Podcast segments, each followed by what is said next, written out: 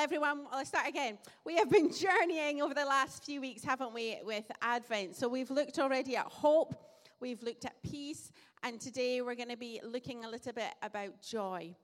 And we thought this was quite apt, particularly with the games and the party and the theme we're going for this morning to look at joy. So I hope that I can remind us a little bit about joy, the arrival of Jesus at Christmas time, and the gift of salvation that he brings. So, a wee story to start.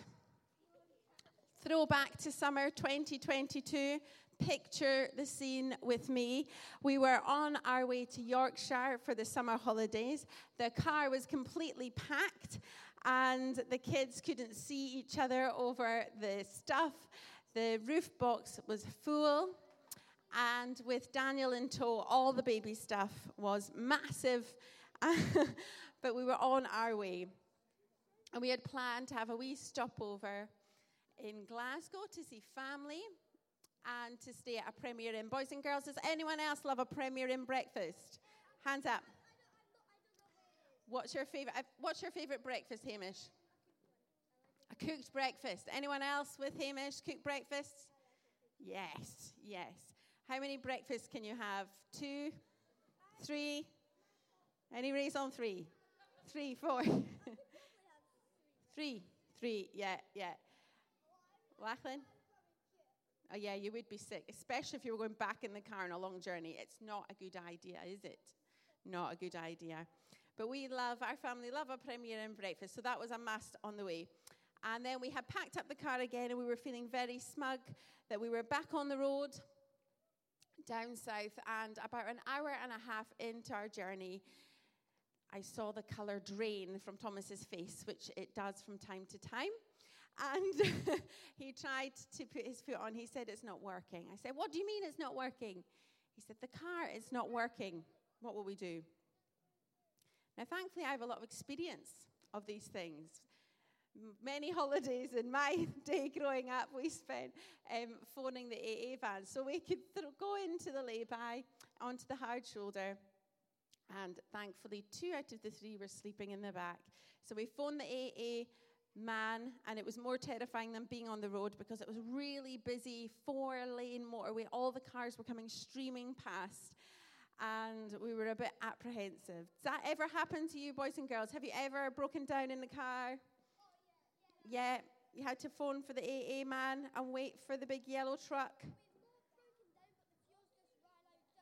Oh, the fuel. Yeah, that's happened to me before. Oh, no. Oh, forgetting all the secrets now. um,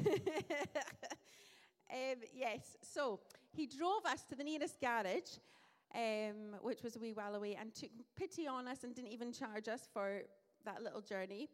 But the garage was dark, looked quite abandoned, and eventually a guy came out. Uh, Thomas had his head in his hands, and I thought, right, don't worry, I'll go and speak to him. They'll take pity on me. I'll tell him, damsel in distress, the car's loaded, and they will fix it. I'm sure it'll be fine. But no, the conversation was very hopeless. He said, Well, I could look at it, but it won't be till next week, probably now. So if you just leave the car with us next week, we're only off a week. Um, so I look back at the car and I just remember everyone and everything in it. And I thought, Oh no, so I prayed my best prayers, praying in tongues, and I picked up the phone and phoned all the garages round about. And eventually, somebody, a friend of a friend, at another garage said, Yes, I can see you. I'm only five minutes away. If you manage to just get the car to me, I'll be able to look at it, and then you can be on your way. There's a little hotel, you'll have to stay there overnight, and you're back on your way. Amazing. What a relief. Has anyone ever had that when there's a situation, perhaps at school, or perhaps um, you've forgotten your lunch money, or you've fallen over, or you've lost something, and you're in complete panic, and then you have a rescue moment? Yeah, we can relate to that, can't we? And in that saving moment, joy pours in. Joy comes in its fullest in the rescue. And it's astonishing to discover how many references there are in the Bible to joy, to delight, to exaltation, to celebration and rejoicing. Joy is a major theme in the Bible. And this Advent, those moments we encounter for a brief moment in time, we are reminded of the saving mission of God in bringing Jesus. You could say that the Bible, joy, is a mark of the Christian faith. We are to be filled with joy.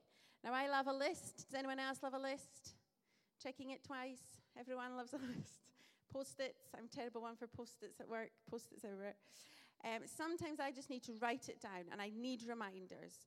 And reminders are good.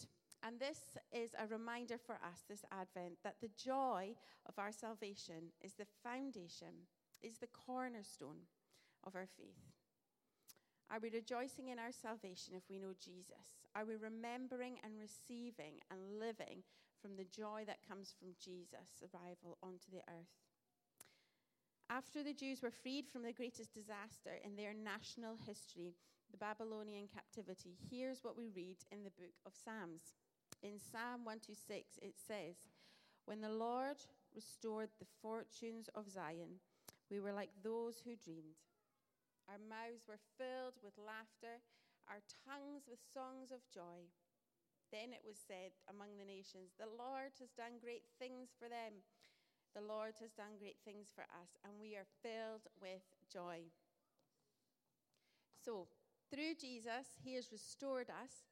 And it is my prayer that every one of us would live afresh in joy at the arrival of Jesus to rescue us. The death of Jesus to pay our debt, and the resurrection of Jesus in defeating death and bringing us hope like no other. So we have to remember what it's like to be rescued. Remember and remind ourselves of the ultimate rescue of Jesus' saving mission this Advent. And that should bring us real joy like no other this Christmas. Okay. Think, Steve, will you come and pray over us?